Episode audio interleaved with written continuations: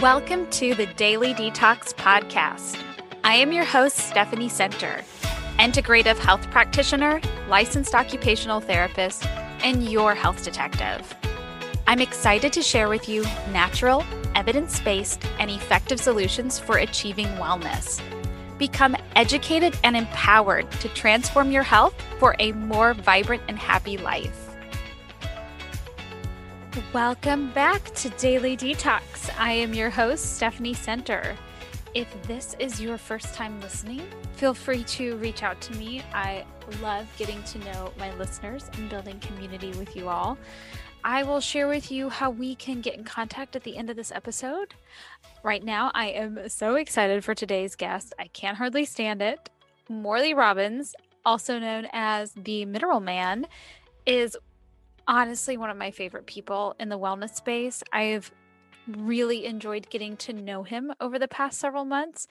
And I would go as far to say that we've become friends. He and I both share a love for research. And honestly, I've never met anyone who researches as much as him. He spends, I think he said like five to six hours a day just reading about minerals, specifically magnesium, copper, and iron. And those are the three uh, minerals we're going to talk about amongst uh, three different episodes. And I think he's a complete genius.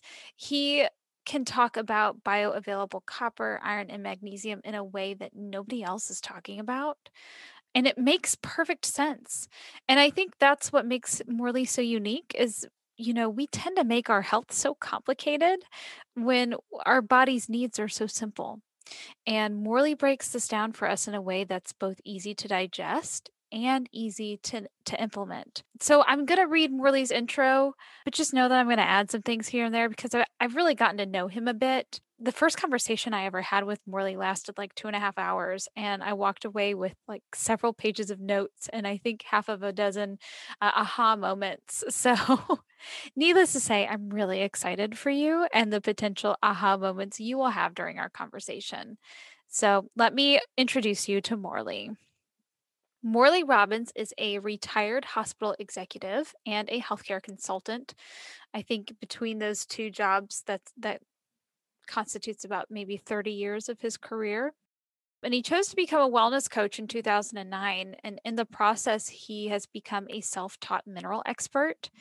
And this is where I'm going to pause and say that some of the some of the wisest people that I know or, or or maybe maybe that's not the right way to put it, but some of the um my favorite experts are self-taught because people that are self-taught are genuinely interested in the things that they're reading. They're not after some sort of higher ed degree or something. They they genuinely are interested in the material and I think that that speaks volumes about the type of person. I'm not saying this to belittle education, but I think that we live in a day and age where information really is readily available. And if you want to become an expert in something, you can do that without going to school for it. So I think it's important to highlight that because that that tells me that passion is involved. His highest purpose is to share this decade of scientific research on the profound me- metabolic interplay between three key minerals magnesium, bioavailable copper, and iron. And these mineral driven metabolic concepts are not fully understood nor appreciated in practitioner circles, and certainly not in the public consciousness. I completely agree with that. And in fact, as somebody who's who's very interested in these three minerals, I feel like I don't fully understand the breadth and and, and just the vastness um, of how they impact our, our overall health. And I think that's one of the reasons why I'm so drawn to Morley uh, because he can explain it. He regularly confers with world renowned mineral experts. So, you know, the, the, top of the pyramid he he's talking to these people which I, I think he's super humble. I think Morley also sits at the top of that pyramid but he he feels like there are other people that are experts in this field people that are, are doing the actual research that he's reading about i think that's why he says that in addition to his research and focuses on continued research writing and educational conferences to promote his insights and finding to that end he manages two websites and provides mineral education one of them is gotmag.org. Then he's also got his mineral protocol, which is the root pro the root cause protocol. And I think that that website's like RCP123. So it's really easy to remember. And I'm going to put it in the show notes anyway, so you don't feel the need to write it down. He is also the founder of the Magnesium Advocacy Group on Facebook. And that that group has a huge following. His priority focus is understanding mineral metabolism, especially the often misdiagnosed condition of excess unbound iron, which is found in the tissues, which he will explain what that means in our second episode, which will be about iron, um, that often presents as anemia in the blood. There is a reason for that priority fo- focus, and left unchecked, copper and iron dysregulation builds in the body and generates an imbalance of um, what he calls ROS, reactive oxygen species, which he goes into great detail about in, I think, all three episodes. Um, we we've recorded all three of these at this point, um, and I'm trying to trying to compartmentalize which episodes he's talked about what. But I I think he mentions it in all three episodes and he just talks about the kind of the the metabolic dysfunction that comes from that or he calls it dyshomeostasis and kind of how that's at the root of a lot of uh, diseases and disease formation. Morley has now developed both online and on site curriculums to teach practitioners from a wide spectrum of clinical training to focus on the underlying metabolic origin of inflammation and oxidative stress that triggers all disease um, whether you're talking about heart disease, cancer, diabetes, I mean, you name it, autoimmune conditions. The unknown, untaught, and undiagnosed, but undeniably foundational copper and iron dysregulation is the key to understanding and resolving today's growing health crisis. He has devised a unique blood test to reveal these mineral dynamics, and he goes over how uh, the blood tests that you get at your doctor's office you know, aren't really showing or telling of these deficiencies they're not measuring the right things. So he he needed to develop his own test and he regularly trains practitioners like myself to use this diagnostic tool in practice so that's that's on my to-do list to really go through his root cause protocol because i think i think he's really onto something he has now performed over 5500 consultations with clients in 45 different countries around the world I think that's really impressive and has trained scores of professionals in the unique mineral dynamics. He speaks regularly at wellness conferences. Um, he was the speaker at the Forum of Integrative Medicine in March of 2019. So, anyways, needless to say, he is a just you, he's like a walking talking encyclopedia and you will you will find that when you listen to him speak and honestly these episodes could have been twice the length i think they they are running around an hour and a half a piece. And I think he could have gone on a lot longer just because he has so much knowledge on all of this. Um, so I'm really thankful for him and his and his willingness to share all of this hard work he's done researching these minerals and i really hope that you can take something out of today's today's episode where you can take what you've learned about magnesium and apply it to your own health and wellness story, right? Because that's the purpose of of this podcast is to help you to help you gain knowledge and decipher and make decisions for yourself because at the end of the day my general message to you is that you are in control of your health you're not to hand your health off to some uh, to another person whether that be a doctor or a parent or a or a spouse or or a child or a friend your health is ultimately your decision, your control. And I think that that's one of the things, at least in my own upbringing, we've been misled to think that we are not. And I really want this episode to empower you to make good decisions for yourself and your your wellness. So, without further ado, please help me in welcoming mineral expert Morley Robbins. Morley, thank you so much for coming on today. I am a huge, huge, huge admirer of yours and your work. And I'm just so grateful for you and your time today. Do you Well, think- I'm happy to be here. I'm thrilled to be here. That's great. I just can't believe you said yes. I've really looked up to you for quite some time and it's just yeah, it's just really meaningful to me to have you here. For our listeners that maybe don't know you, could you give us a, just a little bit about your background and how you got into minerals? Yeah. So I'm a, a, a pre med retread. I had my older sister was a nurse, so I was supposed to be the doctor. And we grew up in a very sickly family. And um, I went to college and it's like, whoa, I wasn't a student. So the, the idea of going to medical school changed pretty quickly. But if you can't be a doctor, you go to business school to boss them around. And that's what I did. I became a hospital executive. Uh, I never ran hospitals. I was always a planning and marketing guy, helping to grow the, the business, and spent 12 years working in hospitals, and then spent 20 years working for hospitals as a consultant. And I'm a curious guy. I realized that people were getting increasingly sick, and, and one of my one of my gifts, I guess, is pattern recognition. Give me some data, and I can tell you where it's going. And worked on several forecasts of what where disease was going, and it was really alarming. And at some point, I decided I just couldn't stay on the sidelines. In part, it was over a, a frozen shoulder. I couldn't couldn't pick my hand up above my waist. And uh, you, as a former occupational therapist, know that that's hard to live your life that way. I wasn't sleeping at night. It was I was miserable.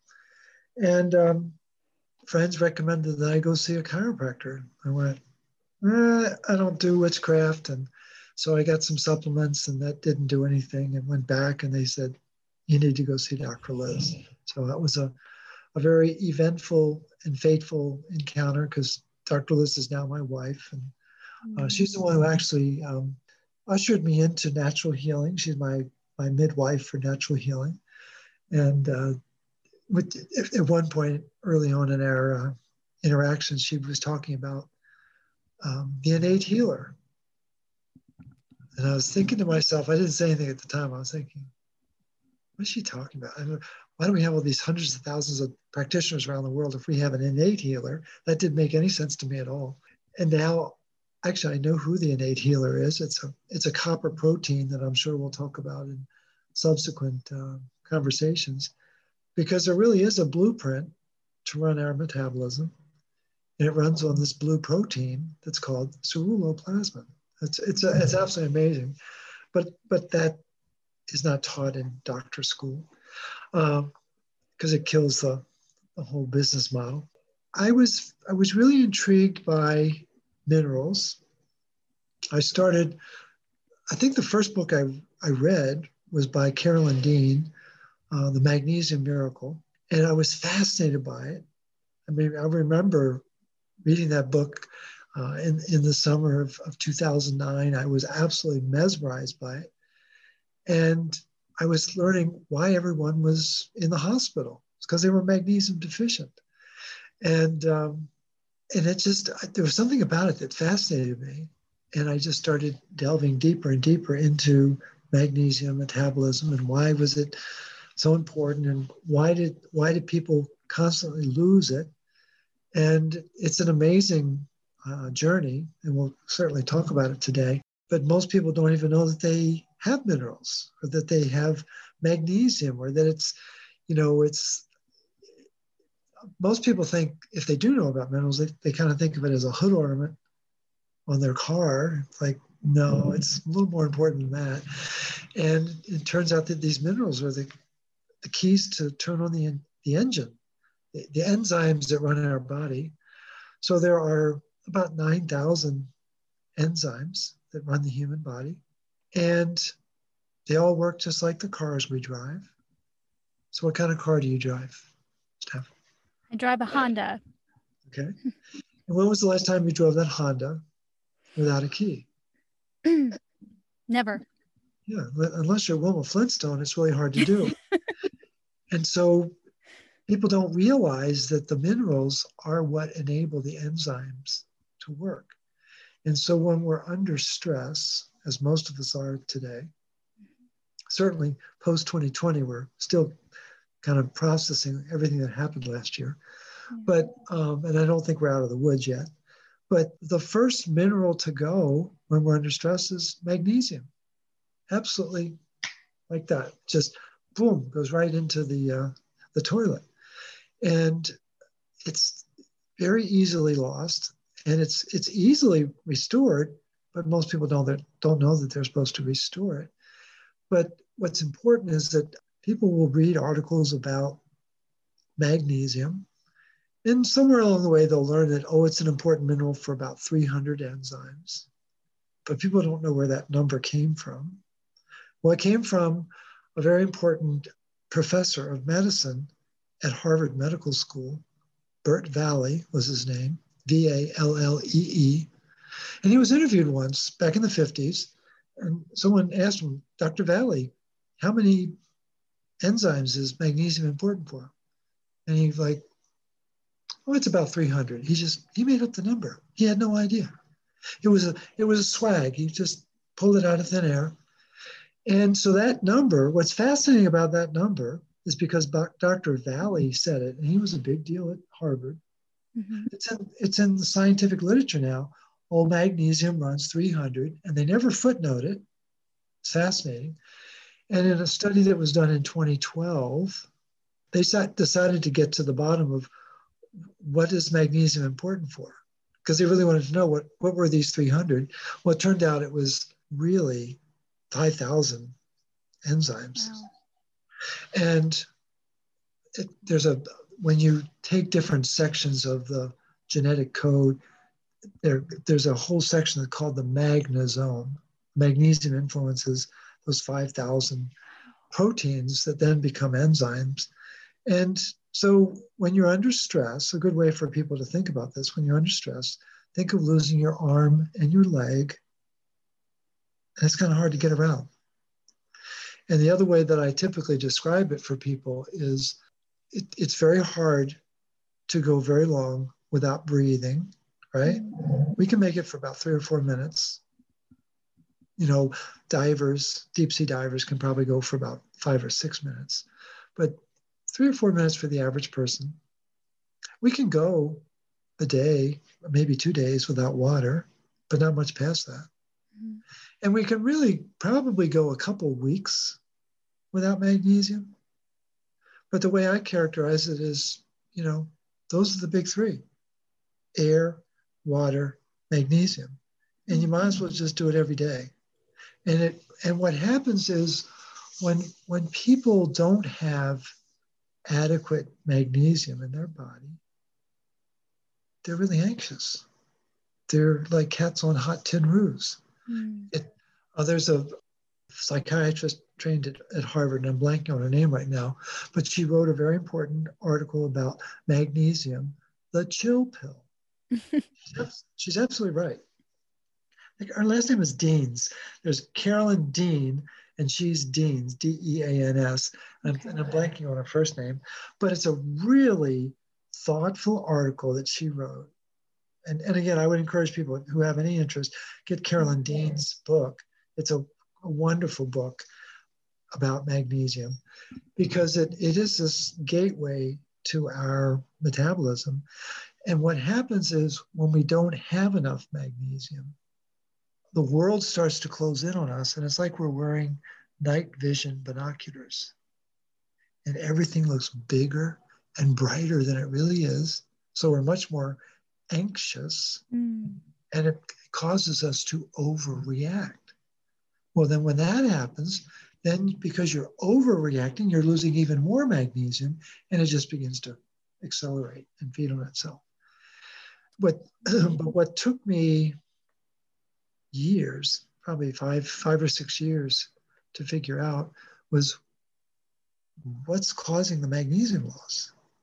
Because it's in the, the prevailing model is stress causes magnesium loss. Like, okay, that's that makes sense. And, and so when I've got when I was first doing this work, I was just telling people to take more magnesium. And, and a practitioner said, Morley, if it were that easy, we would have figured it out. Mm-hmm. And in my arrogance at the beginning of this journey 11 years ago, I thought to myself, well, you apparently don't understand it the way I do, and therefore you you, you must not understand how to recommend it. And um, turns out that practitioner was right, and I was totally wrong. And so I've, I've learned a few things over the years. But what really changed for me was when I learned about mag- magnesium being tied to oxidative stress.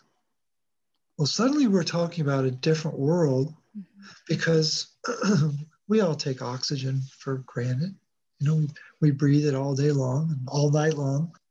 And people with sleep apnea don't breathe it as well, right? but um, we can talk about that when we talk about copper, mm. because it's a copper issue.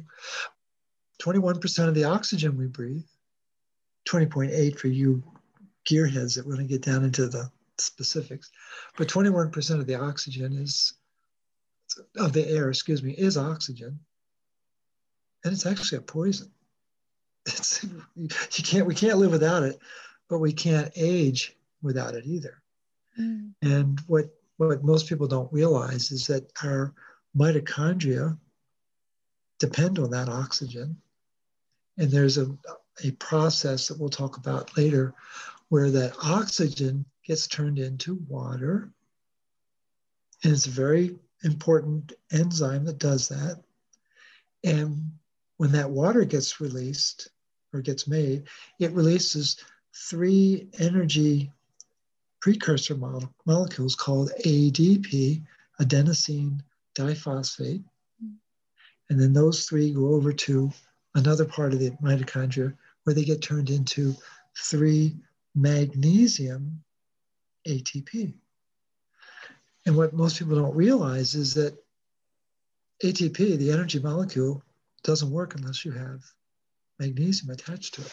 And so, to give you an audio visual, people love audio visuals, right? Yeah. Yeah. Yeah what, what's this guy talking about? so here's a here's a magnesium ion, okay? Because okay. they are they're kind of green, and so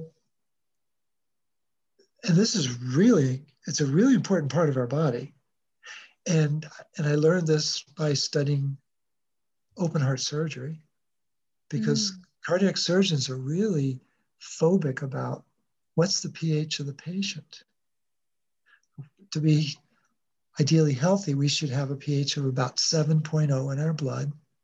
Technically, it's 7.35 to 7.45, but 7.0 is, is good. And as long as the, the pH of the blood is around that 7.35 to 7.45, ATP is holding on to magnesium. It's really cool. But if the if the pH of the blood starts to go down as low as 6.2, something very important happens, and the ATP can't hold on to the magnesium anymore. And then and then the body can't use it. So see, this is think of this as a, ATP, mm-hmm. right? And it's it's not quite to scale, but you get the idea. but when it's holding this magnesium, suddenly these three phosphates are usable. So triphosphate, ATP, mm-hmm. has three phosphates, and one gets cleaved off, and that's energy, and another gets cleaved off, and that's energy, and then the third. And so that's how the body uses energy. But the body can't see this unless it's holding magnesium, and it can't use it. And so the, the, the structure of this, see how my index finger and thumb are so far apart? Mm-hmm. Very different when it's holding it. Sure. So technically, though, the way the way ATP holds magnesium is like this. It's different different structure. It's just easier to do it this way. You know? But the whole point is people need to understand that there's a lot of ATP that runs our body. Mm. And to, to really punctuate it, we we make and lose our body weight in ATP every day to give people order of magnitude, our heart beats on average 72 times a minute, 24 7, all day and all night. Well, each time there's a heartbeat, you've just expended one billion ATP. That's crazy. It is crazy. And, and people don't even think about this. We're just so conditioned that, you know, we, we get up and we have breakfast, a cup of coffee, and do our thing. And then we might get hungry around the middle of the day and we'll have some more food and then we'll, you know, slide into dinner time, maybe have some drinks or whatever. And we're not thinking about all of the, the um, transactions, the chemical transactions that are running our body. But the one that really just grabs you is, wow, every time the heart beats, that's a, that's a billion ATP I gotta make. And so that's why this little pesky mineral is so important. Because if you don't have it, you can't you, you, you can't expend the energy and the, and the it's like when when the when the ATP is like this, it's like Harry Potter wearing the invisibility cloak. Mm. When it's holding this, suddenly the invisibility cloak is gone, and the, and the body says, "Oh, I've got some ATP I can use." So it's a really important concept for people to understand. And now here's where where it gets even more intriguing. Uh, a lot of people probably have heard of Mark Hyman. He's a very mm-hmm. popular functional physician. He's now at uh, Cleveland Clinic. I think he heads up their integrative medicine program. And he ha- he's developed a wonderful definition of stress. Stress is the body's inability to make energy for the mind to respond to its environment. Love that. Yeah, it's really, really powerful, very tight.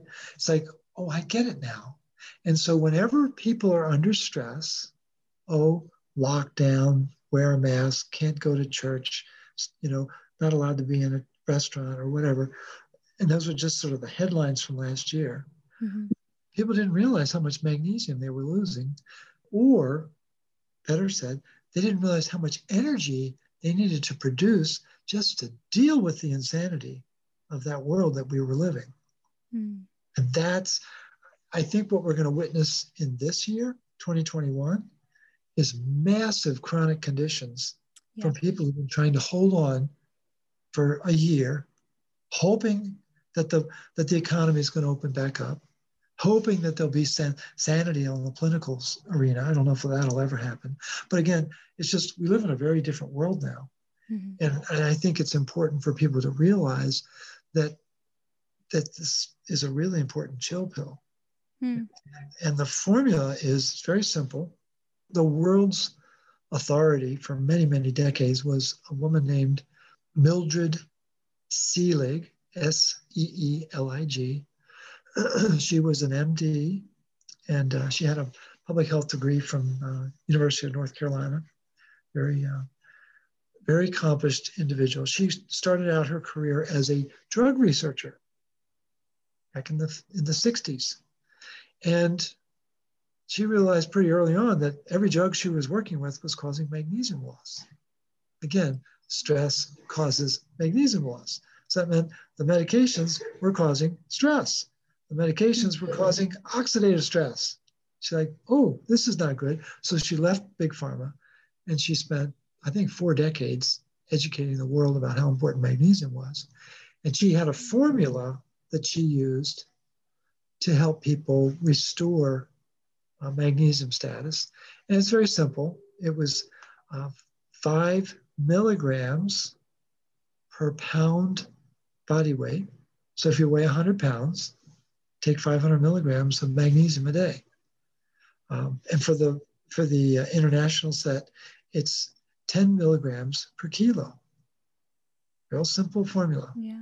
So if you weigh, you know, 50 kilos, take 500 milligrams.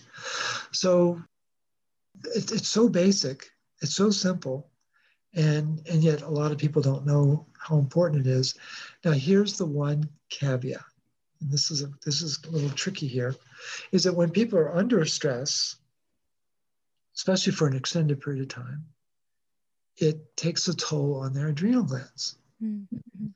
So the adrenal glands sit on top of the kidneys, and what they mean is add renal Ad is on, on top of the renal gland, the kidney gland, adrenal. And so we live in a, in a world where doctors obsess about this gland called the thyroid, mm-hmm. and it makes one hormone a day. And they ignore the adrenal glands that make 50 hormones a day. Yeah. Makes perfect sense, right?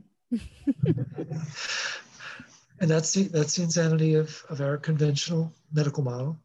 Yeah. And and we'll talk about this later, but this does not run the body. That's all mythology.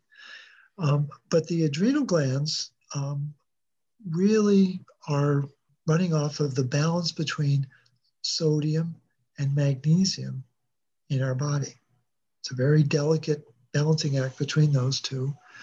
And if people are under a lot of ad- adrenal stress, a lot of just just general stress, the, the adrenals get taxed when they have to keep making these stress hormones. Yeah.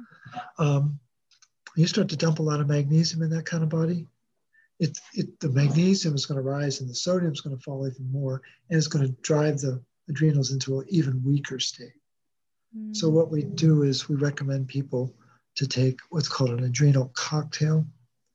And the easiest one that, that people can do is get uh, some organic oranges, juice them, and in that orange is a lot of vitamin C.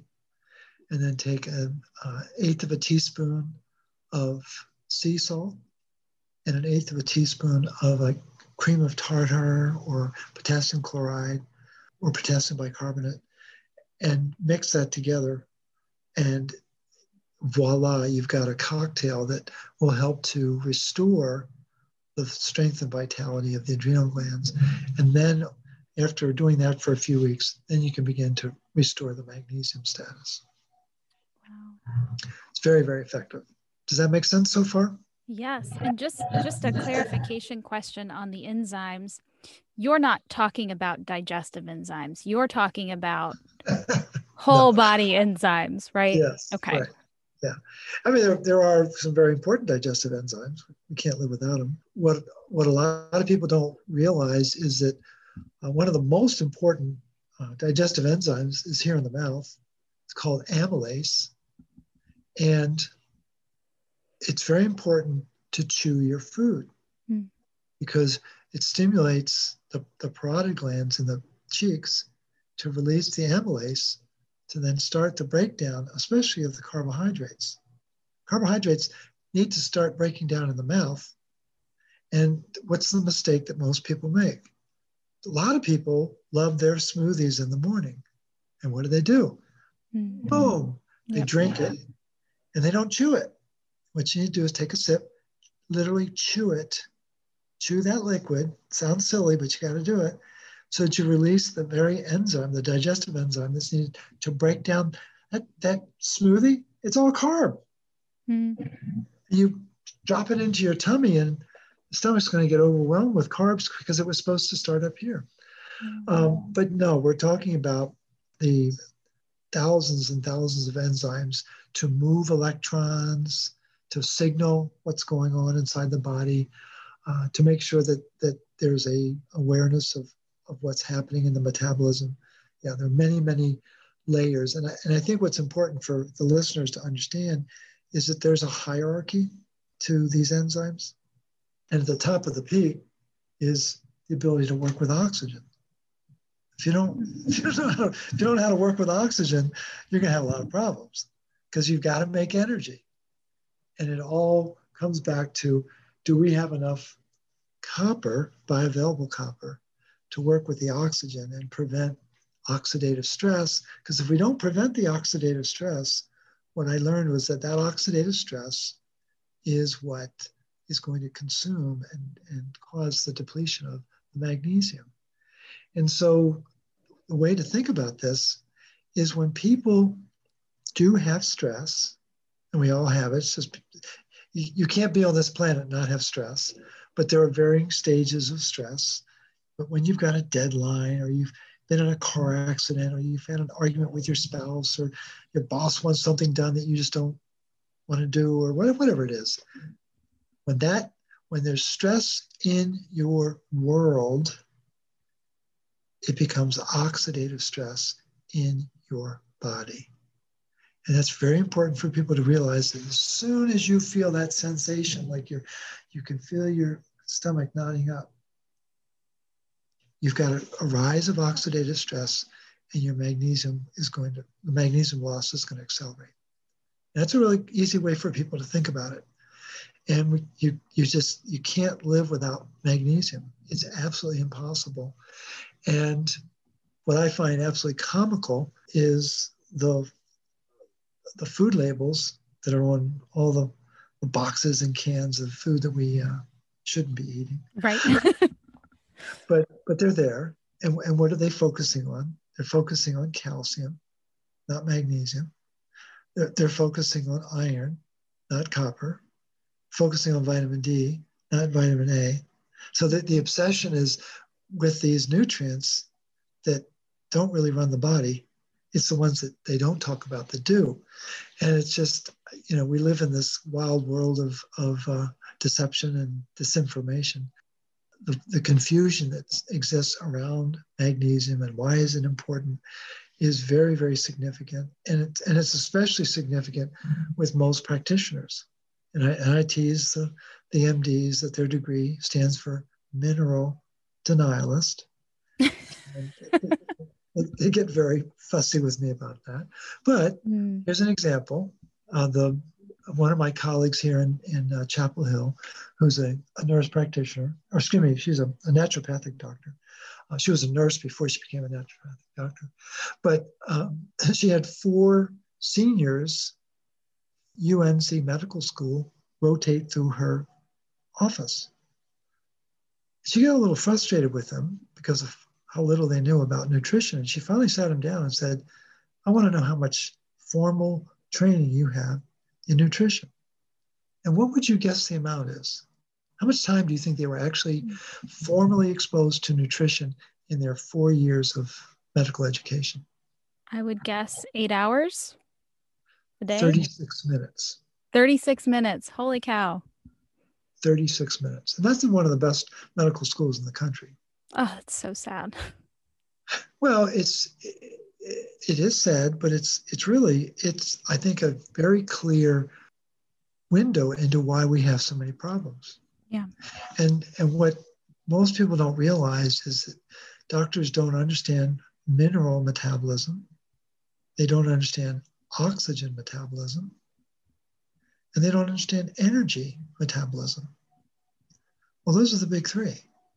And if you don't understand nutrition, well, then you certainly can't understand these three. And and, mm. and and the part that's important for people to realize is that the start of every symptom, every condition that's in the Merck manual, the origin of it is the cells and the tissue not being able to make enough energy. It's called energy deficiency and a very important uh, geneticist, his name was Douglas Wallace, wrote a very important article in 2005. He's up at the Children's Hospital of Pennsylvania.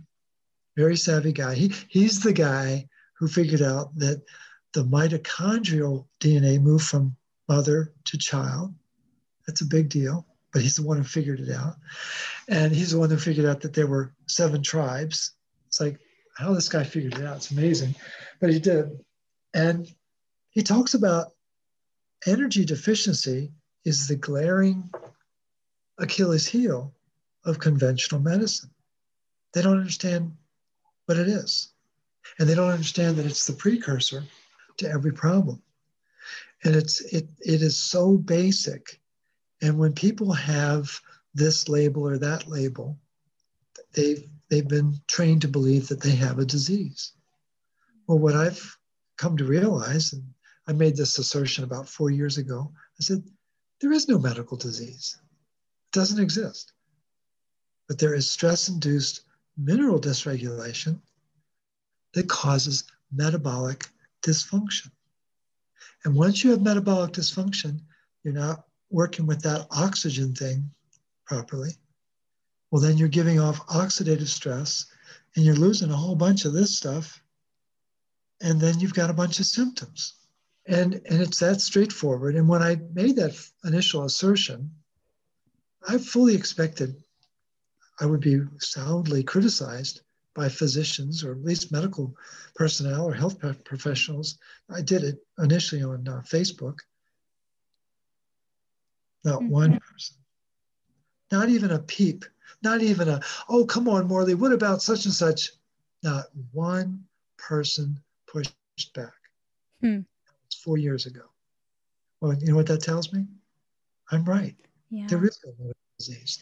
And I think it's important for people to realize I, I'm not in any way disrespecting the label you've got, but I want you to understand that every label that exists in the Merck manual started with stress in your world. Because once you have stress, you have oxidative stress, you have mineral loss, and then you have enzyme dysfunction. And once those enzymes start messing around, then you're going to get symptoms. And it and, and and there's there is no disease. It's all the same process. It's always oxygen getting messed up inside the tissue. It's not being handled right, not being sliced and diced. And, and people don't know that. They don't realize how important these lowly minerals are to our well-being. And to me, it's it's absolutely fascinating because, you know, it's it's so central to our world. It's it's it's what runs farming are the minerals, right?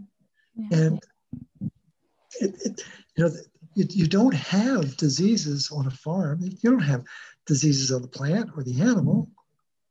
It, they don't exist. The, the farmers don't worry about disease, and the veterinarians don't worry about disease.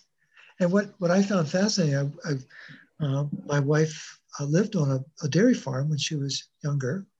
And we actually returned to that farm later, many years later, when her mom was failing and had broken her hip. And I got to meet some farmers. I, I mean, I'm a pure, purebred city boy. I'm sure people can see that. And um, it's really funny. My, my first name, Morley, is actually from, it's French. It, it was Morlaix from the field but my last name, mm-hmm. Robyns, it's the real origin of it is Robins, R O B Y N S, which is from town. So I'm from town. I'm like I'm I got I'm schizophrenic, I suppose. But the but the important thing is the farmers who I met didn't have disease on their land. But if they got an acre of pain, they'd run to the doctor who said, Oh, you have XYZ syndrome. And I'm like, No, you don't. You don't. Mm-hmm like, come on, stop thinking that way. And, and it, it just blew their mind that, that they, they never thought about the fact that, of course, I don't have a disease. And it just, it helps people free up their fear factor. Because once you get that, that label and it gets tattooed across your forehead, diabetes, mm-hmm. rheumatoid arthritis, or the big C, or whatever it is, then that changes your world. And that's all you see and you can't imagine that it's something else. And as soon as you do get that label tattooed on your forehead, I can assure you, you're losing a lot of this mm. in, a, in a second. And people don't realize that. And it's it's very um, it's very basic. It's it's the way the humans well, it's the way um, I think all animals are wired. All animals will lose magnesium under stress. Yeah, definitely. I, I know in, in my own life, you know, I when I'm stressed, I get migraines. And okay. when I take magnesium, that helps. So mm-hmm. that t- that to me is a dead giveaway. You're losing magnesium when you're stressed because now you're getting a migraine. Absolutely. And mm-hmm. what and what's important about that is the the migraine. It's telling you that there's a massive uh, dysregulation of minerals, and the real, as I understand it, the real origin of the migraine is there's histamines that are building in the system that are not being broken down properly. And there's an enzyme called histaminase, one of those 9,000. Histaminase needs to break down the histamines. And where's that histaminase coming from? It's coming from that blue protein, ceruloplasmin, that nobody knows about.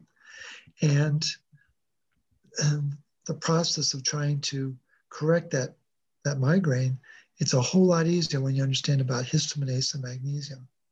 because then suddenly it's not as debilitating.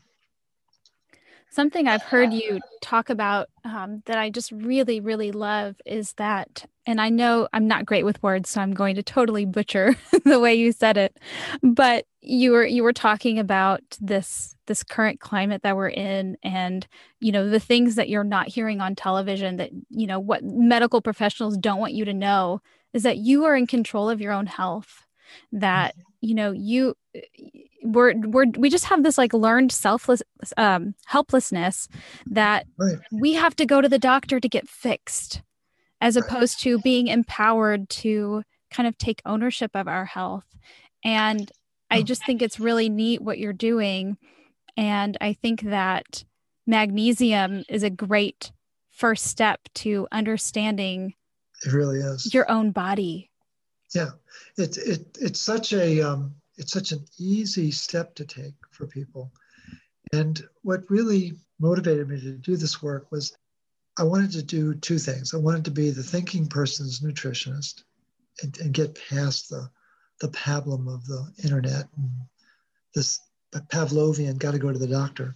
But but what it was what was also behind it was wanting to democratize healing, mm. to allow anyone to heal themselves.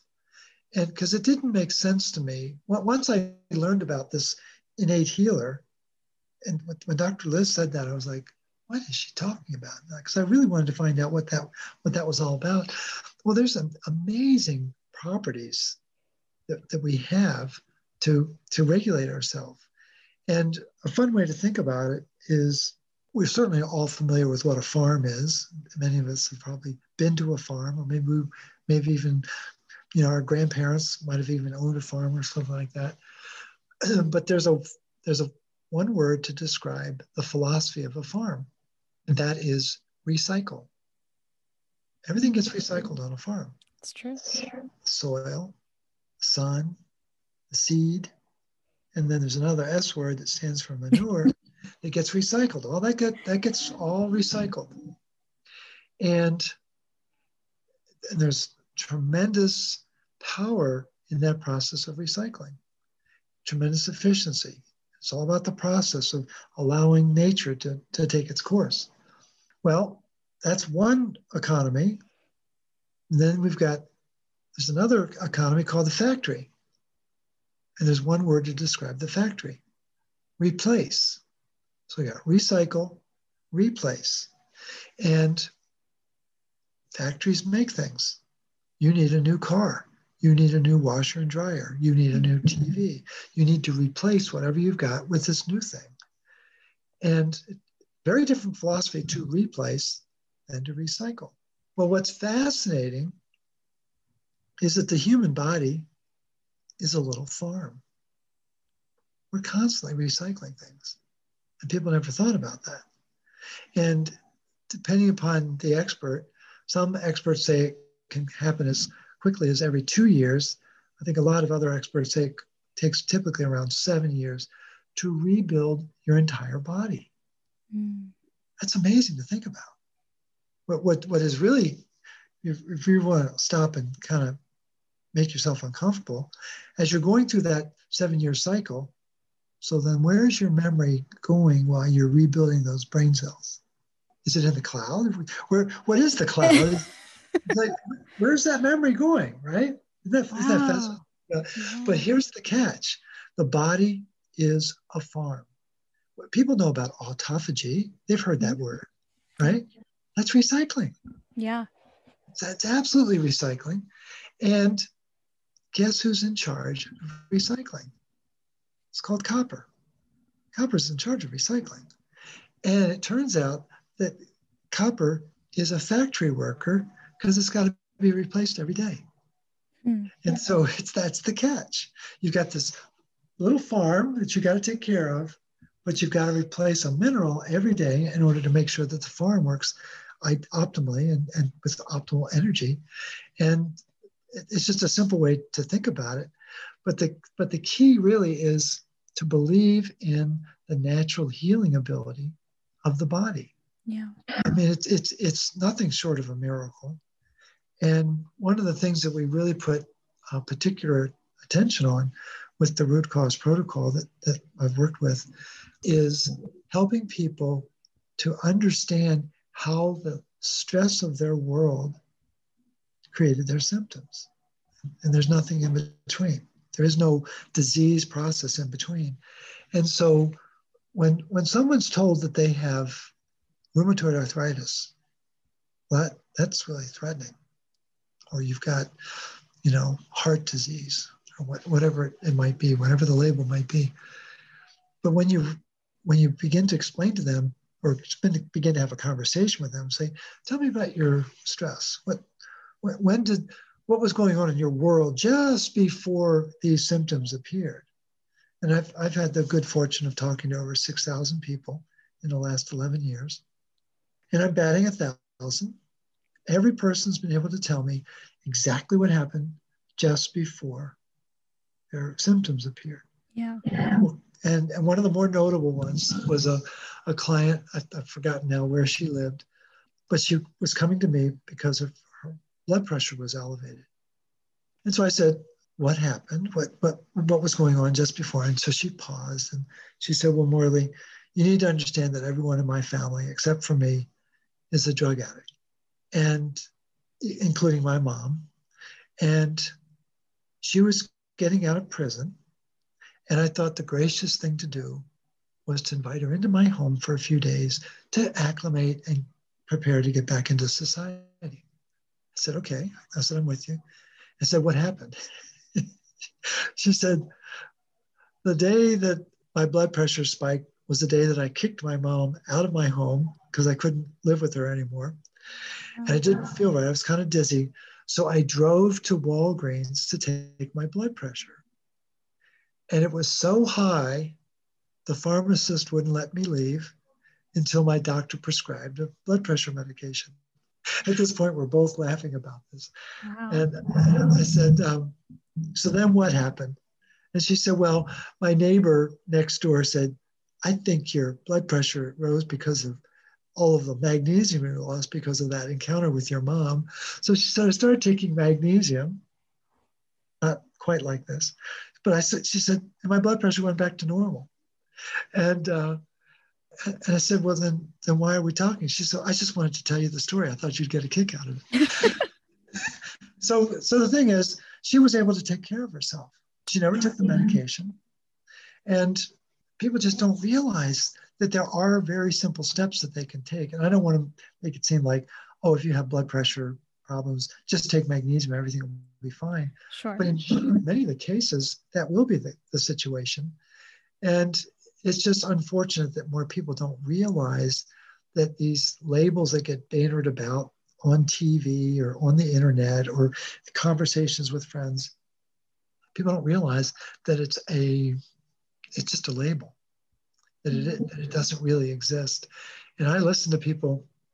I've spent years and years uh, going to Starbucks to read in the morning, and the conversations invariably center around people's health, and this this problem and that problem. And I'm just like, there's more to the story, folks. You gotta you gotta break out of the box, and I think that's why these types of conversations are so important for people, to give them a sense of hope that there is another path, that there are options that people have that they've not been told about, not in large part because their doctor simply doesn't know. Right. Not known because not looked for. Or the other expression that's used in medical school is I know what to look for, I look for what I know. And they're very scripted ed- education. Yes. But what people don't realize is that they're wearing blinders and they're missing all these other issues out here. They just are looking for specific uh, markers uh, to, to highlight the labels that they learned. And I think the real tragedy, particularly in conventional medicine, is that I think they're spending more time teaching pharmacology than physiology. Yes. And, and the, the, body is absolutely amazing. I mean, when, and I hardly am, a, am an expert, but I'm fascinated by the metabolic pathways that I have learned. And it's it is mesmerizing, it's fascinating, it's truly a work of art, but it's not as complicated as people think it is. And it's really basic signaling, and and you've got to have that energy thing. You know, you got to have that ATP, which means you got to have a lot of this magnesium. And once you learn those basics, uh, it, it, gets pretty straightforward. And I think what's important for people to also know is that magnesium comes in different forms. Mm-hmm. So we've got magnesium as it exists on the planet should be in water, and they're particularly rich sources of, of magnesium water. Um, Poland has a very high concentration of magnesium. Slovenia has a very high concentration of magnesium in the water. And there's a there's actually a spring in outside of San Francisco. And for hmm. people who have an interest in buying uh, magnesium water, a great source, it's called Noah's water, like in the Bible, Noah's water. You can get it on Amazon. Um, and it's not cheap because once you start moving water in bottles, it, it gets expensive, but it's a very bioavailable form of magnesium. It's, a, it's immediately absorbable because it's in a carbonate form. Mm. So that's the probably the richest form of magnesium would be coming in from uh, spring water. But then you've got magnesium rich foods, you know, leafy greens or nuts and seeds very often have magnesium in them. But here's, here's an interesting contrast. Uh, let's compare almonds to cashews. They're very popular and they both have the same amount of magnesium in them. But the almonds have six times more, mag- excuse me, six times more calcium. We don't want that. Mm. A lot of people go, if they're going to snack, they're always going to snack on almonds. No, variety is the spice of life. Don't get caught. Don't get caught just doing that one, that one nut. The other thing that people don't realize is that the uh, mineral waters that they do drink, they don't realize what the the calcium magnesium ratio is. So that Noah's water that I'm talking about has three parts calcium to one part magnesium. Very rich concentration of magnesium. Perrier that people love to drink, at least back in the day they used to. Well, that's 47 parts calcium to one part magnesium. Oh, wow. That's, that's a heart attack in a bottle, is what it is. Or some people have um, reflux, they have trouble with their digestive juices. And so they take something called Tums. Yeah. Well, they don't, they don't realize that there's 300 parts calcium in that tablet. That's a lot of calcium to put in your body, and it's going to put out the fire of this guy. Very, very dangerous. So you got to be thoughtful about the foods you're eating and be looking for foods. Anything that's green is going to have magnesium in it. That's easy. That's why I use a little green ball, right? Yeah. So the thing is, the, the greens are, are very often going to be rich sources of magnesium. A third uh, good source of magnesium is with uh, transdermal. So you have Epsom salt and yeah. magnesium chloride oil. And Epsom salt is magnesium sulfate, very good for detoxing. If you've had a oh, rough, day, yeah. rough week, yeah, pour pour a bag of magnesium salts in the in the water, and you're just going to love it. What you can do is add equal parts of um, uh, baking soda and some boron, and it, it'll just add to the, the restorative nature of that. So if you have one cup of Epsom salt, one cup of baking soda, and a, a tablespoon of boron, it'll really help uh, soothe the soul. And then the other is um, magnesium chloride oil. It, it's called an oil. It's kind of slippery, but it's what it is is dehydrated seawater. There's a lot of magnesium and chloride in seawater. And what they do is just drain off the, the uh, sodium and, and some of the water. So it just, you're left with this very um, oily substance, but it's incredibly restorative for the body. And the, the body will pick up the magnesium through the skin. Um, the bottom of the feet, very, very porous. Uh, if if there are moms listening to this and they've got kids that they want to settle down, do magnesium oil, massage magnesium oil in their children's feet before they go to bed. It really calms them down and really allows them to have a really nice night's sleep. For anyone who might be uh, pregnant, if they're going into the last trimester, Epsom salt baths every night, incredibly important for both mom and baby. Uh, so that's just something to think about. And then the fourth kind of magnesium are the one, or the, is the form that most people think about, which are the chelated forms. Um, the ones you get in, in uh, mineral bottles or, or supplement bottles. But the two best that I've, I've worked with are magnesium malate and magnesium glycinate. Mm-hmm. But there are others out there. There's magnesium gluconate and there's orotate and there's all sorts of different. Uh, one that a lot of people are very um, favorable to is three and eight, magnesium threonate. Uh, I think it's um, trying to think of something mind. I can't think of the, the first part of the uh, the phrase, but it's a very popular form of magnesium. The two that I really like the most, though, are the, the malate and, the, and, my brand of choice is uh, Jigsaw Health. Very, I like it especially because it has a. It's called a. It's a time release form. It's called um, SRT, slow release. Mm, okay. Uh, time frame, and I take it at the beginning of the day, and then I don't think about magnesium for the rest of the day. Uh, but there are some people who like the glycinate as well. And um, what's a good uh, doctor's choice is a, is a really good uh, brand. Uh, or um, it's another good one. Um, it's well, there very, there's many very popular forms, but I think that those are the two best that I found with the orals. And again, five milligrams per pound per pound body weight. Uh, mm-hmm. pure encapsulations would be the Oh yeah. I've used them before. I've read that glycinate, if you're going to take a supplement, that glycinate is the most easily absorbed. Is that one of the reasons why, or why why those two in particular?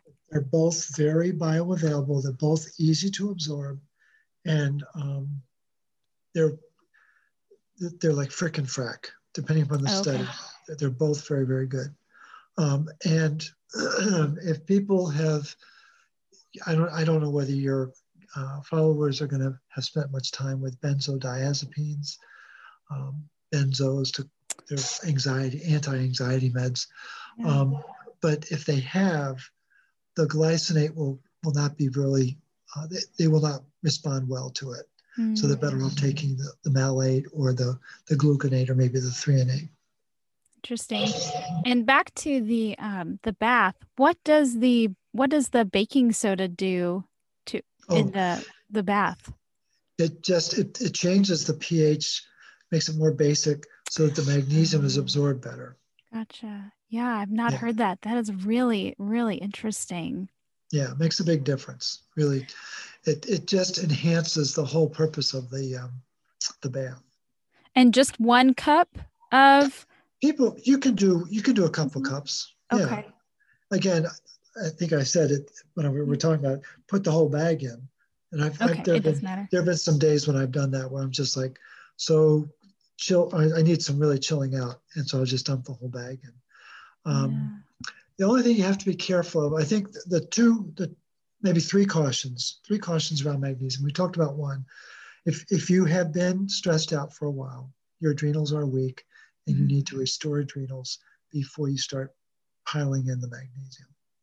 Second is if you have any kind of kidney disease, you don't want to start pumping magnesium into your body. Uh, what you can use is that magnesium water.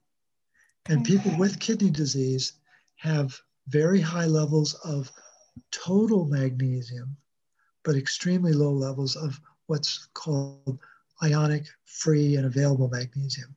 And that's part of the dynamic of kidney disease. And so the, the magnesium water, the, the NOAA's water, um, is ionic. It's free, it's available, and that will help to restore uh, the kidney function. But I would do that under the direction of, of a nephrologist. I think the, the better nephrologists know about that. Yeah. The third is uh, the third caution would be, and I've only seen this written up once, but You always you never know what people are going to do. But it was a husband and wife who wanted to give their their nine-year-old son a magnesium enema. Now, what people don't know is that the colon will absorb minerals. Yeah. Especially magnesium. And they administered this enema to their son, and a big bolus of magnesium will cause the heart to slow down. Right. And he died. Oh gosh. So just just have to be really respectful of the power of these very little um, components. These, these, again, if, if you're not aware of minerals, they're really tiny. I mean, just ridiculously small, but they're very powerful because they've been on the planet from the beginning. And there's all sorts of signaling that takes place in the presence of these minerals. But I think in this uh, day and age where people are so stressed out, I think it's this was a good place to start, so people have a sense of perspective about why they're so stressed out, and and they never, no one ever told them. Wouldn't it have been nice with all of this, these um, briefings at the White House about COVID to tell people, well, now when you're worrying about this, why don't you take five milligrams per pound body weight of magnesium that will calm you down? And and the part that people don't realize is that when you when you go into a state of fear, which is what we've all been in since mm-hmm. March of last year, and I spell fear differently. I spell it F E hyphen A R. So you can see the symbol for iron. So when you're in a state of fear, you are attracting you're attracting iron. Yeah. It's amazing. Absolutely do. But here's the catch there's a team of scientists from uh, Japan who are studying the danger sensor of the cell, and it's a protein called NLRP3, and it's also called the inflammasome. So we have this magnosome, and there's an inflammasome, a section of the genes that trigger inflammation. Well, this in, this protein is activated by iron. Oh, so what do we have? We have iron, iron, excuse me, fear attracting iron, and iron is activating the fear sensor of the body. And it's this vicious cycle. Wow. And that's where people have been since March of last year. Wow. And what, what will slice through that cycle is what I what, what's called emotional freedom technique. And it's a, a technique that it can be used to let go of fear. It's a very important technique for people to be aware of. And I encourage people to do it with a practitioner because it's much more effective that way. And the reason why it is so important is that uh, when you go to a traditional talk therapist, what do they like to do? They like to talk about the problem. Well, what does that do? It just keeps the fear alive. You keep talking about the fear, it just keeps going in circles and circles and circles. But what is EFT, emotional freedom technique, it was developed by a gentleman named Gary Craig. You literally let go of it. Yeah. And it changes your world. It isn't that the that the whatever the trigger was you know that it still exists, but it doesn't have the emotional and energetic hold over you like it did. Yeah. And it's a very important technique for people to learn that that uh, we've got this chill pill, and this technique EFT is a marvelous way to lower what I call the magnesium burn rate. As long as you're in a state of stress, you're burning through magnesium at a very accelerated rate. And so, what we want to do is lower the MBR to calm down. Mm. And then, then the, the binoculars fade away, and we have a much different perspective, and we have more control over our environment when we can see it, and we're not on on pins and needles just reacting to to this story or that event or whatever it happens to be. Does that make sense? Yeah, I, am familiar with EFT just um, through Reed Davis. Actually, he's a he's a big uh, a fan of that. Uh, technique. Um, when you were talking about your cautions and maybe somebody with adrenal fatigue not mm-hmm. wanting to pump the magnesium. How how are you measuring adrenal fa- fatigue? Are you looking at like cortisol to dhea or are you just simply interviewing them? How, like how are you deciding that yeah. they are in adrenal fatigue? No that's a great question. So i you know i went through reed's program. I, I didn't get the certification but yeah I, there are very specific ways that you can measure it. Yeah. You don't you don't need to measure it. You know there's some very sophisticated uh, techniques to measure wind speed and direction and all that, right? Or you can just yeah. right? and all you gotta do is start talk to someone okay. about, hey, what's going on in your world? And do you have any fatigue? Oh yeah, okay. So you have fatigue, and you're really you're really worked up about this and this and this and this. And oh, you're a mom of four kids. Oh wow, and mm. and you're having trouble sleeping you know they have adrenal you fatigue. have the answer to that. Okay. Yeah. So it, it, it, it, I think you just need to use your instincts. And I think in this day and age, there's not one person on this planet that isn't a stress cadet. Oh, absolutely. Absolutely. And I just even going through Reed's program, I was surprised. I don't consider myself a very stressed person. Mm-hmm. And when I did the the um, hormone testing, I was in what they consider the exhaustive phase. Mm-hmm. And I was sure. like, and I do meditation and yoga, you know, all the things. And I don't consider to myself to be living a very stressful life. Um, so if I'm experiencing it, I can only imagine what the people I see experience. Oh, absolutely. And the and the thing is the um, the, the father of stress, uh, the first person who really talked about stress openly, um, he was also a professor at, at Harvard. Um, and I'm today it's just kind of goofy. It's, I can tell it's the end of the week because my my like okay, what's his name? But um, 1930s. Goodness gracious. It'll come to me in a minute. But in any event, about 20 years, about that same time, but for about 20, 25, 30 years, Hans Selye was the um, physician who studied stress. He became the known as the father of stress.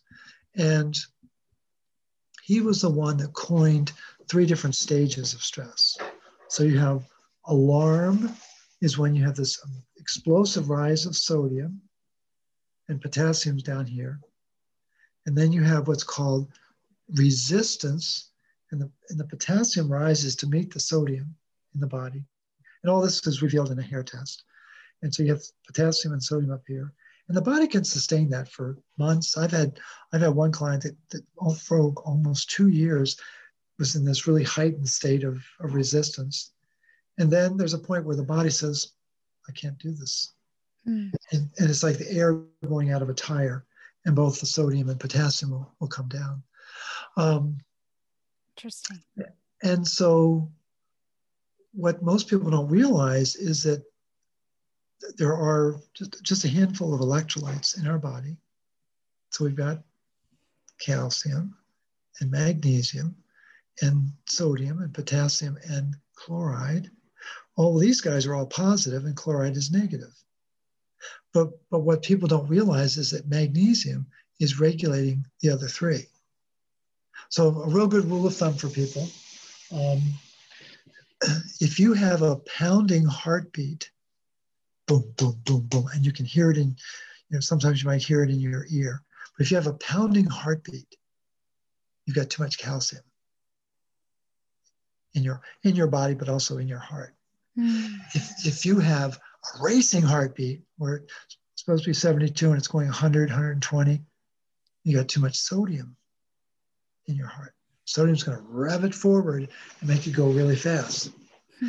And if you've got an irregular heartbeat. I bet a lot of your listeners probably do have that afibrillation or some kind of dysregulated heartbeat. It's from too little potassium. And why do I suspect that that's the case? Because too many of your listeners are taking vitamin D because they think it's going to help them prevent COVID. Mm. And that's just not true. That's all everywhere. I know everyone's talking about it. It's like, but, but, but I, there's more to the story. People yeah. And so, what people don't realize is that if mag, if if vitamin D is low, we could do a whole show just on vitamin D, but if yeah. vitamin D is low, it's not a gas gauge. It's not high low. Vitamin D does not work on a gas gauge. It's miles per gallon. Mm. Do you ever think about miles per gallon in your Honda? Do you know what your miles per gallon is? Any idea? Yeah, it's like 32 point something miles that's, per gallon. That's great. Um, that's what most metabolic pathways in the body are are miles per gallon. Wow. So in order to study miles per gallon, there are multiple variables. Is the air te- is the air pressure rate in the tires? Are you using the right kind of gas? Are the spark plugs, you know, adjusted the way they're supposed to be? Is the gas the fuel mixture just right? And there are about 25 other variables to make sure that you get that 32 miles per gallon. when when the blood test comes back from the doctor and it says your vitamin D is low, mm-hmm. it means your miles per gallon is low. And the variable, the most important variable that dictates whether it's going to be where it's supposed to be, is magnesium because the enzyme to make vitamin D, the storage form that's in the blood test, you got to have magnesium. Wow. And in order to have, that's the storage form. And in order to have active D, that's over in the kidney. So storage is made here in the liver. The active is made in the kidney. And that too requires magnesium. So if your vitamin D is off, you've been trained like a circus bear. Oh, you don't have enough sunlight. That's not true. That's not, that has nothing to do with it.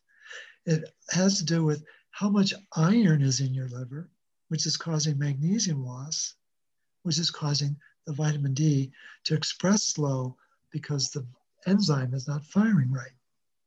So that's miles per gallon. And when people are told take vitamin D to raise your vitamin D, doesn't work that way. It simply does not work that way. And, and when you do that, you take supplemental D, and it causes renal potassium wasting. It's not my idea. It's the work of John Ferris, who was a professor of medicine at Yale Medical School and wrote a very important article in 1962 about renal potassium wasting from vitamin D supplements. Now, what people don't know is, so what? So what? I lose a bunch of potassium. As soon as your cells lose potassium, that means they can let more iron in. And when you let more iron in, that means you're going to bump more magnesium out. You're blowing my mind. Does that make sense though? It, no, it makes perfect sense. That's the thing. That's the thing about it, Morley. It makes perfect sense. And, and when when magnesium is low, excuse me, excuse me, when magnesium when, when vitamin D is low, we're told that that's a, that it, it, it causes inflammation.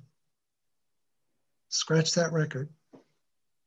The vitamin D is a marker.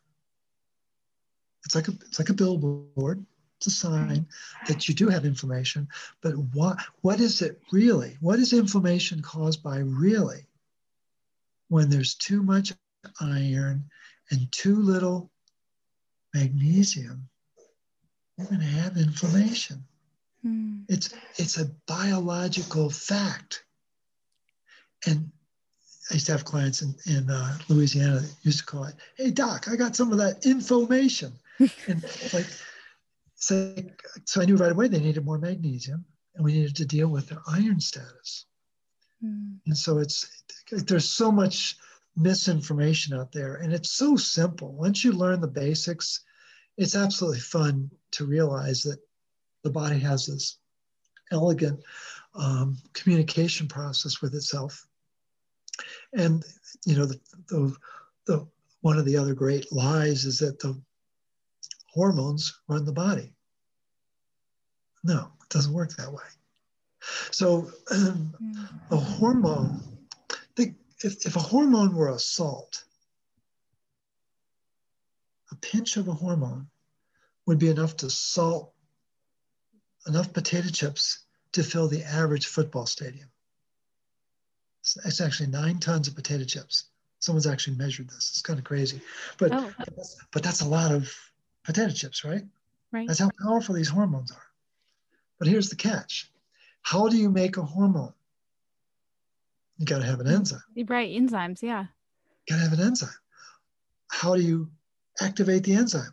You got to have a mineral. Ding, ding, ding. so basic. It is. It really is so basic. And again, 50 of those hormones are coming by way of our adrenal gland mm-hmm. that nobody likes to talk about. And I think the mistake that a lot of people make is they whip the adrenals too much. They, they try to rev them up too fast, too too quickly, too much too quickly, and it really uh, works against them. I um I want to be respectful of your time. I have I have two more um, questions that I would love uh, your input on. Sure. Um, do you know anything, or have you in your research have you come across? Um, I I really enjoy studying the citric acid cycle or the Krebs cycle, however you want to call it. Do uh-huh. you know does magnesium play a role in the rate at which energy is made? Uh, potentially, yeah. So, um, so we could spend uh, about six hours on this, right? Oh, okay. no, no, no. I just no, because no, I was wondering if you like in my head, if you're making, if you if you have the right magnesium um, concentration, like if you're if you you have adequate amount of magnesium, does that impact your ability to make energy efficiently? Great question.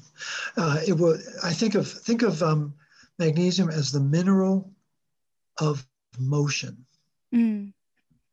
Think of calcium as the mineral of cement. Think of iron as the mineral of rust. And think of copper as the mineral of energy. So, okay. The when we get into making energy, there's three parts to it. There's glycolysis, there's the Krebs cycle, there's the electron transport chain. And glycolysis is taking place outside of the mitochondria. Okay? Mm-hmm. And the Krebs cycle and the electron transport chain are inside the mitochondria. Now, glycolysis is anaerobic. Okay? Okay. and there's 10 enzymes. There's 10 enzymes, and eight of those enzymes must have magnesium. And what the purpose of the glycolysis is to break down sugars into chemicals that can be used in the Krebs cycle. But for the listeners at this point in this initial conversation, because we could we could spend one full conversation just talking about energy production, which would be fascinating mm. for, for you and your listeners. But the um, important thing to, to, for them to know is that in order to make energy, you got to have magnesium and you got to have bioavailable copper. Mm-hmm. And, and the mistake that a lot of people make is that when they feel fatigue, they think they need iron to bring more oxygen. No, you don't. Iron is going to gum up the works. And it's one of the great um, myths out there is that more iron is going to give me more energy. And we can we can talk about that at a, another time. Yeah, but definitely. magnesium, I've never thought of it the way you described it, but it makes sense that when there's optimal magnesium, you're going to have minimal oxidative stress. And so oxygen is going to be more available to be used in the electron transport chain to flip it into ATP. Mm. So yeah, So very important. So so those enzyme yeah. things are really important, right? Yeah. Yeah.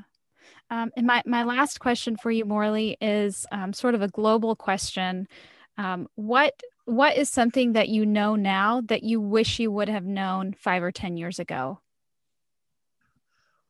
Uh, that's a, that's a that's a that's a fun question. Um, I, I wish I had known how important energy production was. Um, there's a there's a very famous uh, physician. His name is Jerry Tennant, T E N N A N T, and he was uh, he started out as an ophthalmologist, got his degree at Yale, uh, real smart guy, and he got really sick. He was the, the individual who perfected laser surgery for eyes. Oh. And unbeknownst to him, what was happening was there were uh, pathogens being given off from the patient's eyes that he was zapping, and it got into his system, and he he was out of commission for about eight years. Wow. And he finally said, you know, I've, I've got to crack this code. He said, if I can get one cell to work, I can get them all to work. And then he wrote a book called Healing is Voltage. And it's a mm-hmm. very, very important book for people who have any interest in this. And I think it's something that I wish I had known it from the very beginning. You know, Dr. Liz and I have taken his training, a couple levels of his training, and um, it's a it's a really cool book um, for those who want to dive into it, so you can see it. It's lots of information in here, but the thing is, I think looking back, I wish I had known how critical energy production is, and and that's really why you know the, the, the, book that i'm in the process of writing and, and, getting it published right now it's it's called the root cause of fatigue. Because mm. i want people to understand how do we in fact make energy? And what what is this glycolysis thing about? And what is this krebs cycle thing about? And what is this electron? Because i think people need to know you know i'm not trying to turn people into gearheads but i want people to understand that there's some very basic mechanics and there's yeah. just very basic minerals that are needed in order to get those three things working in unison with each other. And when they do, relax. You're, you're fine. You're going to get enough energy to get through the stressful times of your life. And I think it's important for people to have that sense of, of understanding. Wow. I am just every time I listen to you, um, we had we had met before we did this podcast interview, and I think we talked for a couple hours. I'm just yeah, I just I feel like I was meant to meet you and just learn just learn from you. Um, you share a lot of wisdom, and I'm so so deeply thankful for you. Well, thank you. No, I'm I'm having fun. for the listeners, um, people need to know that I'm doing my life's work. Yeah. Uh, I knew when I was five years old that I was here for a reason. I didn't have a clue what it was. It took me 55 years to figure it out. uh, and um, for the for the curious Georges out there, I'm 68, but I have more energy now than I had when I was in my 50s. Mm. And um, but I want people to understand what what motivates me. yeah. My purpose yeah. in life, my purpose in life, is to help people get on the other side of your physical hurdles, mm. so you can get on with your purpose in life. You were not put on this planet to worry about chronic fatigue rheumatoid arthritis, you know, adrenal fatigue, heart disease, PCOS, whatever whatever the label is that you're worrying about. That's not why you're here. Mm. You're here. There's some problem that only you can solve. It's only it's a problem that only Steph can solve. And this was the problem that I was supposed to solve is help communicate how do we make energy and how do we get beyond these labels and and i'm very you know i'm humbled and I'm honored, but I'm also very happy to help people learn this. And, and I look forward to these types of conversations because it, it, allows me to sharpen my saw so I can find another way to express it. And I appreciate the, uh, the series of chit chats that we'll have in the coming weeks and months just to share this information with people. Yeah, absolutely. And for everyone listening, I will, um, in the show notes, I will include links to uh, connect with Morley and his root cause protocol, which we will I will make sure we can talk more about in um in a free a a next yeah. chat because I think that what you're doing is so so amazing. You are you are like in my in my world of holistic health like you are it man you are the top person on my on my pyramid so it's just such an honor to be able to communicate with you and to help share your message because i think that you are you changed my world so i know you're changing other people's worlds you know i had one of my students I, for those who don't know i, have a, a 16 week program and um, one of the students was asking how the book was coming and i said well it's at the publishers now. And she's, oh, that's exciting. And uh, she said, I was, I, what, what started the exchange was it was her birthday. So I reached out to her to say happy birthday. And she was very touched that I had remembered. And I said, well, you know, I, am really grateful that you were in the, in the class. And she said, I'll bet you next year you won't remember. And I said, why? And she said, oh, you're going to be so famous because of your book. And I, and I said, I said, Greta, I'm a legend in my mind I don't know that I'll be a legend in the marketplace. And she came back, she said, Morley, you're a legend in many, many minds. Yes, I, I agree with Greta wholeheartedly. it's, very, it's very kind of you. I, I, you know, what's really funny is that if someone had told me 10 years ago, you know, oh, you're going to be talking to people on the internet and telling, you know, working with people in 45 countries around the world, and you're going to have a Facebook following. I'm like, yeah, that's not, that's not possible. But it's, it's absolutely a, it's a magical moment, and it's a delight to meet uh, with folks like you. The, the, only mistake we made is we didn't record that conversation. I know. Was, I wish I would have. I took copious notes. I took yeah. copious notes of that because my head, and you know what, Morley, I had to take a hike after we talked because my head was spinning and I just needed to digest all of mm-hmm. the information that you went over because um, you just i think there's something about people who who are self-learned like self-taught I think mm-hmm. that they tend to be a bit more passionate and a oh, bit more yeah. curious. And so I'm I tend to lean towards people like you versus maybe somebody with a bunch of letters after their name. Mm-hmm. Um, so yeah. Well, a physician, a physician friend of mine told me the other day that um, to be an expert, you need need to have spent at least a thousand hours studying something. That's okay. So that's that'd be like three hours a day in a year, and you're considered an expert so to put it in perspective for people, I've been um, studying minerals for 11 years now, two to three hours a day, seven days a week. So that's so it's like, and, and I've only studied three minerals: magnesium, copper, and iron. Yeah. And I'm not at the, you know, I'm not dancing with the greats like, you know, Gutteridge and Halliwell or Robert Crichton, who really big iron guys, or Douglas Kell, or Jamie Collins at the University of Florida. Who, Jamie Collins is the only person on the planet who can speak magnesium, copper, and iron. It's, he's very unusual in his academic uh, stance. But I'm honored that I have conversations with these folks all the time. So it's like, so there's, there's a certain sense of uh, recognition that uh, they feel I ask good questions. And, and I'm really uh, very happy to, to be able to um, touch base with these people. So my my goal is to process all this information, these these scientific studies, and boil it down so the average person can understand it and they can use it and take mm-hmm. action. And and I want people to realize that when I make observations, it's not an opinion. It's a compendium of research that I'm drawing on. That I'm not putting my mm-hmm. Morley spin on it. I'm just saying this is what the research has said. Right. And this is what you need to know and, and use that as a key piece of your discernment and your decision making. And you decide what you want to do, but know that there is research out there that can help you make better decisions. Yeah. yeah. Well, thank you again, Morley. It has been a pleasure, and I look forward to connecting with you for more conversations that are just like this. Okay. Thanks so much.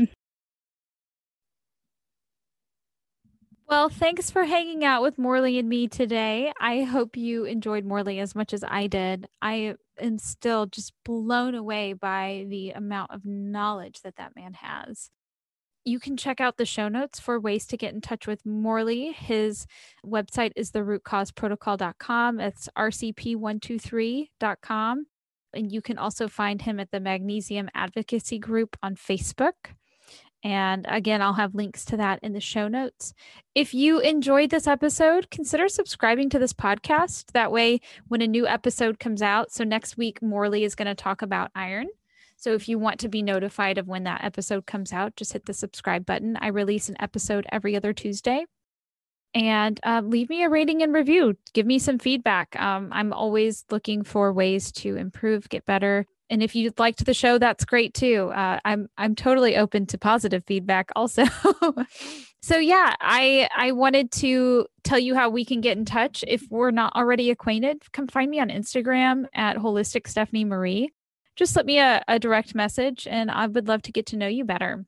I really do enjoy getting to know listeners and where y'all are from what y'all are up to learn about what kind of information you want to know.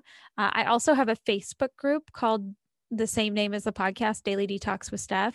If you hop onto that Facebook group, you can learn about upcoming guests that I'm going to have and you can participate in asking questions. If you have a question you want to be asked on a show or a topic that you want me to, to interview somebody on, I'm constantly sharing tips and tricks and stuff on there too. If you want to be notified of when I have a new episode out, you can also join my email list. I I email, I try to email once a week with I like to send out weekly swaps. So I take common household items and talk about the to- the toxins that you can find in them and then give you some healthier alternatives. So things like candles, deodorant, toilet scrubbing um, i don't know I, just whatever i can find. I, I literally talk about everything. I've, even talked about like baking sheets and stuff. So anyways it, it's kind of um, a nice little uh, underwhelming like it's I, I just focus on one thing each week. I'm not i'm never trying to overwhelm anybody. So that's another way we can get in touch. And then one last way to find me is i'm super super active on clubhouse obviously as a podcast host i like the auditory uh, social media platforms and clubhouse is all or auditory. There's no pictures or visuals. Um, trust me if you saw a picture of me i am not uh, was not made for that medium. So we can get connected on clubhouse. I host a room every sunday evening at 6 p.m central standard time and we talk about cutting edge information in regards to functional medicine uh, it's a really fun time just to to collaborate with one another, learn, kick around ideas. We really have the best conversations. And I host this room with other podcast hosts in this field. So, um, some regular hosts are uh, Rachel Hepner from Real Health with Rach, if you like that podcast, um, Dan Voss from the Live Life Longer podcast. He's often a host, and then Heather Riccio, who is a dear, dear friend of mine who I'm trying to convince to uh, come on this podcast. I think she's I think she's going to book a slot. We have really great conversations and it's a lot of fun. So come join us there. Don't feel like you have to talk if you don't want to. You can keep yourself muted and just listen, but I I have had the best time on this platform and I think it's out of all the social media platforms, I think it affords the most opportunity for learning and growing and that's why I'm here. So Okay, that's it for today. So join us next time when Morley and I will chat all about the role of iron in disease formation. This episode will literally blow your mind. I learned so much about not just the role of iron, but how to properly measure iron. Learned about ferritin and how our body stores iron best and the best way to measure stored iron, which I think is not common knowledge. So Anyway, stay tuned for that. Again, if you hit the subscribe button, you'll automatically be notified when that episode releases. Or if you join my email list, I send out an email uh, every time I have a new episode out. So, yeah, we can get in touch that way. All right, it's time to go back out into the real world. All right, everyone, be well and be kind.